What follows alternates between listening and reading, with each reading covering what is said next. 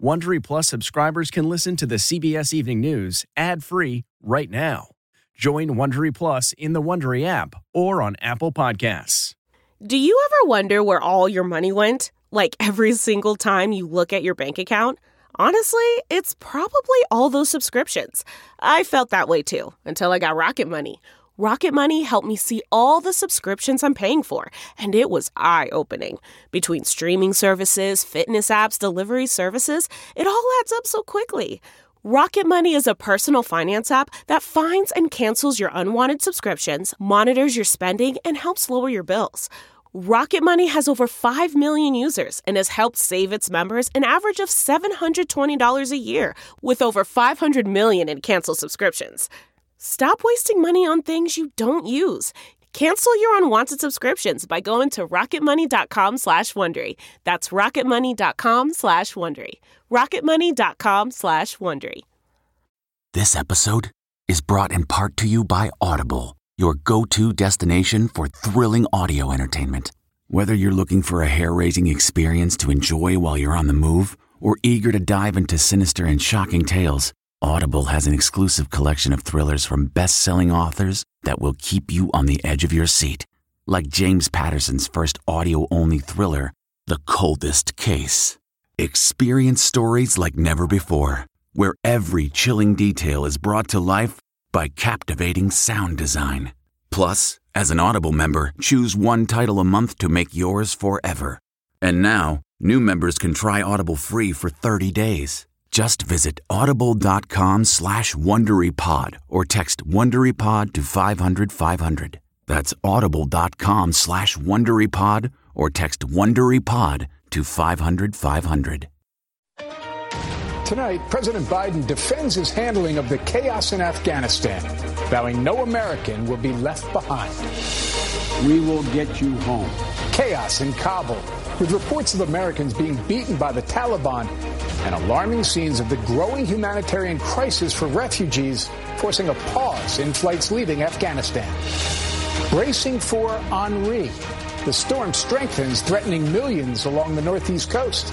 We have new details on the track and timing of the storm just coming in. The COVID surge in the south. Florida hospitals struggle to treat a record number of COVID patients. We'll tell you about the latest treatment they're hoping will keep people out of the hospital. Fighting back. With so many unruly passengers on planes these days, flight attendants are brushing up on their self-defense skills. No. The embattled new host of Jeopardy is forced to resign less than two weeks after he got the job. What's next for the popular game show? And Steve Hartman's on the road with Maine's oldest lobsterman. Make that lobster woman 101 years old and still going strong. This is the CBS Evening News with Norah O'Donnell, reporting from the nation's capital. Good evening, and thanks for joining us. I'm Jim Axelrod in for Norah tonight. After a week of intense criticism, President Biden stood in the East Room of the White House this afternoon to defend his handling of the crisis in Afghanistan. The president tried to put a positive spin on the chaotic situation in Kabul since the Taliban took the capital Sunday. The president says about 13,000 people have been evacuated since the military airlift began last weekend. But there's such a crush of people trying to escape that flights out had to be delayed today. At the airport in Kabul, scenes of frustration and desperation play out as thousands of Afghans who helped fight America's longest war are also trying to flee. President Biden says, quote, there will be plenty of time to criticize and second guess when this operation is over. We have two reports on the crisis tonight. Our Roxana Saberi is on the ground for us in Doha, Qatar. But we begin with Weijia Jiang at the White House. Good evening, Weijia. Good evening, Jim. Tonight, President Biden says he is focused on what he called one of the largest, most difficult airlifts in history. The president says there are no indications that U.S. citizens are having a hard time getting through to the airport. But CBS News has learned that the Taliban is growing violent with those who are fleeing there, and that includes Americans.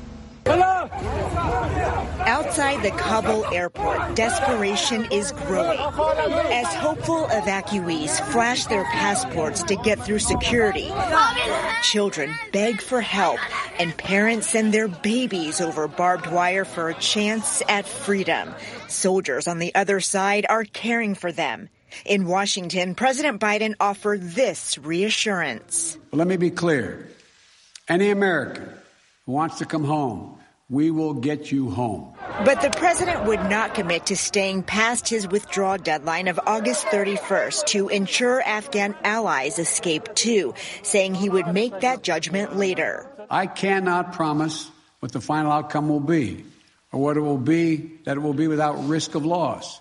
CBS News has learned that during a briefing with House lawmakers, Defense Secretary Lloyd Austin said the Taliban has beaten some Americans in Kabul, calling it unacceptable.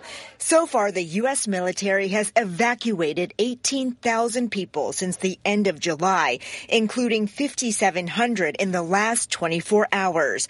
But they halted the operation for six to seven hours, scrambling to find open facilities in other countries to house the refugees. Those in Doha are already overcrowded. It was just reckless. It was almost criminally reckless. Ohio Congressman Steve Chabot, who attended the briefing, said the hasty exit means danger looms. We have Americans and our our allies all over the country um, in in great danger uh, right now. So that that's the number one priority. Uh, but over the the long term, it's all that weaponry that's now in the hands of the worst of the worst and can be used against us and our allies all across the globe. President Biden said the U.S. is keeping a close watch on any potential terrorist threats in or around the airport, including from ISIS affiliates, among the thousands of prisoners the Taliban released when it took over. Jim? Weijia Jiang at the White House, thank you. As Weijia mentioned, those lucky enough to get out are being flown more than 2,000 miles from Kabul to Doha on the Persian Gulf. But the processing facility there was so overwhelmed, incoming flights were put on hold today. Roxana Saberi is there. Video obtained by CBS News shows hundreds of evacuees waiting in a hangar at Al Udeid Air Base in Doha. Several of them describe conditions as hot, crowded and dirty.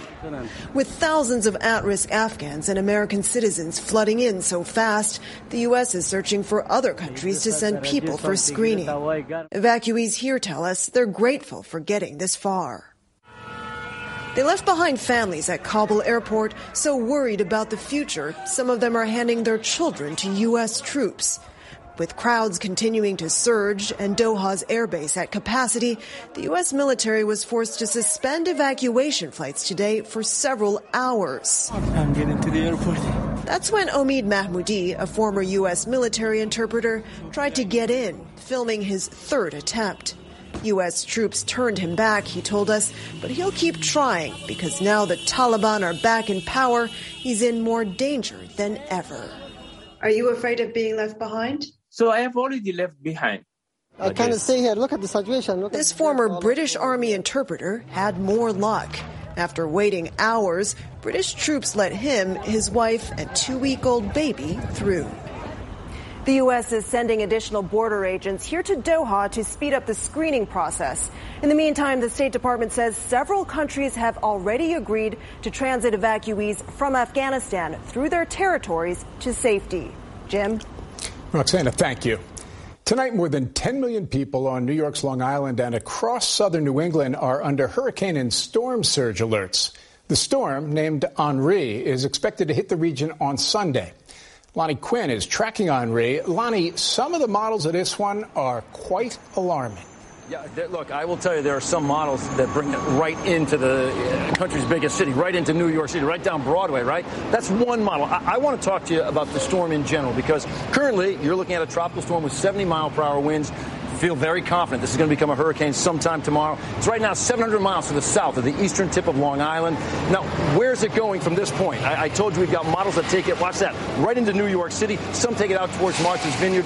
But what's steering this system? You have a low pressure system off to the west that's pulling it west. You have a high pressure system sitting offshore that's pushing it west as well. So, guys, with those two with those two elements at play, the idea of this storm pushing out to sea is not even on the table as a possibility. The official forecast cone will show you this. Uh, I mean, tomorrow or today is really your day to plan. Tomorrow you execute that plan. By Sunday, you're going to get a landfall. We think it's like 6 a.m. with rainfall pushing into Long Island, but an actual landfall about 2 p.m. anywhere from, you know, say, Fire Island out towards the Hamptons, and then it pushes inland with the bigger effects. So the storm surge, we always talk about storm surge. Biggest storm surge is going to be on the eastern side of wherever it makes landfall, maybe three to six foot storm surge. On the western side is where you're going to get the biggest rain. Trees go down, power outage is a possibility as well. So we have a hurricane probably a category one moving into the northeast jim that's the very latest we'll start watching this thing get close to by the time you get to late saturday not if it makes landfall when. Thank you lonnie. The death toll from those devastating floods in north carolina has climbed to at least four with five people still unaccounted for. Torrential rain swept through the western part of the state this week in the aftermath of tropical storm fred. Turning now to the COVID pandemic, a source tells CBS News the FDA could give full approval to the Pfizer vaccine by early next week. This could prompt more people to get vaccinated and help ease the increasing burden in states swamped by the unvaccinated filling up ICUs. In Florida, hospitalizations are up again this week. Manuel Bojorquez is in Miami tonight. Florida has once again broken its record for COVID 19 hospitalizations with more than 17,000 patients. At this rate, three out of four hospitals in the state could face critical staff shortages in the next week. To ease the crunch, the state says it is setting up more than a dozen clinics for monoclonal antibody treatments. We've already gotten great feedback from people uh, who went in, were feeling really bad, did it, and 24, 48 hours later started feeling much better. The virus fighting antibodies created in a lab do not have full FDA approval. They're given through a transfusion and can help the recently infected who have not developed severe symptoms, reducing the risk of hospitalization or death by up to 85%. Though at this clinic in hard hit Jacksonville, a photo showed some are arriving extremely sick the really key to the success of the monoclonal antibodies is early intervention. Palm Beach County doctor Maureen Whelihan says the therapy and being vaccinated helped her quickly recover from a breakthrough infection. It is a game changer at the very least. But you don't want people to rely on this to not get the vaccine or not mask up or not social distance while there's so much virus around. No, I'm still really recommending the vaccine in the office I still think you should be cautious with your masks. Across the South, health systems are being pushed to the brink. In Mississippi, one hospital is having to set up a second field hospital to handle cases. In Texas, school districts that defied the governor and ordered masks in schools won the backing of the state Supreme Court for now. And while more states and private companies consider vaccine mandates, San Francisco became the first city to require proof of full vaccination to go inside businesses. In Florida, the impact goes beyond hospitals. Tonight, the city of Orlando is urging residents to cut back on water usage due to a shortage of liquid oxygen, which is used to purify the water, but is also in high demand to treat COVID 19 patients. Jim? Manny Bojorquez on the COVID beat for us, and I thank you, Manny. The man who shut down much of Capitol Hill with a bomb threat Thursday is now facing formal charges. Floyd Ray Roseberry faces up to life in prison for threatening to use a weapon of mass destruction. Police say Roseberry did not have a bomb in his truck, but suspected bomb making materials were found. We turn now to the increasingly unruly skies. Federal air marshals have resumed self defense classes to help flight attendants deal with aggressive passengers. Here's Errol Barnett with me. JetBlue flight attendant Katie Underdonk never thought she'd need to deliver a knockout punch on the job. It's getting crazy out there lately, so it's better to know what to do to defend ourselves. Federal air marshals in this TSA training session teaching flight crews how to disarm unruly passengers. You've got to get your hips to turn. It's been a record setting year with nearly 3,900 incidents in the air. One Southwest flight attendant was struck in the face, while a Frontier Airlines crew had to strap this man to his seat after allegedly groping two of them. The FAA has already announced more than $1 million in fines this year, including a $45,000 penalty for a man who allegedly threw his luggage, got on the floor, and put his head up a flight attendant's skirt. This is not like anything we've ever seen, including in the days after 9 11. The president of the Flight Attendants Union says the constant fighting over mask wearing, which makes up the bulk of the clashes, is damaging Taking a huge toll on flight attendants, and then to get beat up for it on top of it is, is really making an untenable situation. Now, a growing number of flight crew will have skills to hit back. I learned that go for the clavicle.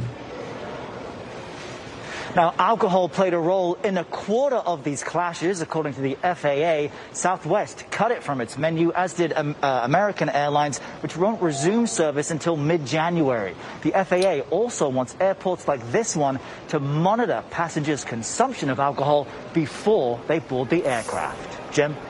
As if air travel wasn't tough enough these days. Errol, thank you. The unfolding chaos in Kabul is deeply personal for Afghan Americans. Jonathan Vigliotti met one family in California increasingly fearful for the safety of their loved ones who cannot get out. Nargis Habib treasures every conversation with her mother inside Afghanistan. She said that she stays up at night and cries, so she's absolutely worried. Um, and so am I.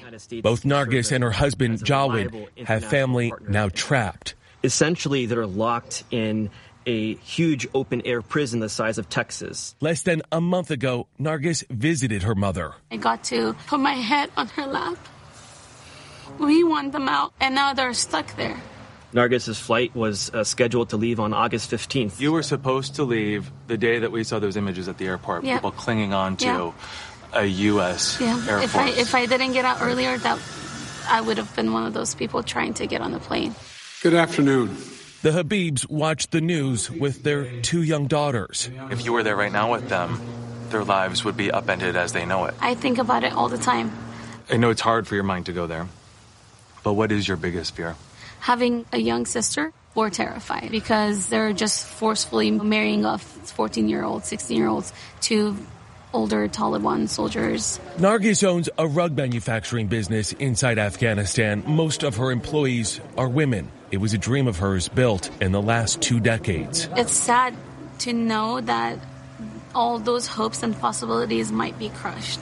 Four weeks ago, I was in Afghanistan. I was, I was just sitting with my cousins, female cousins. One of them wanted to become an architect. One of them wanted to become a doctor, and they were actually studying to do so. They don't know what's going to happen. The school is gone, education is gone, and dreams are gone.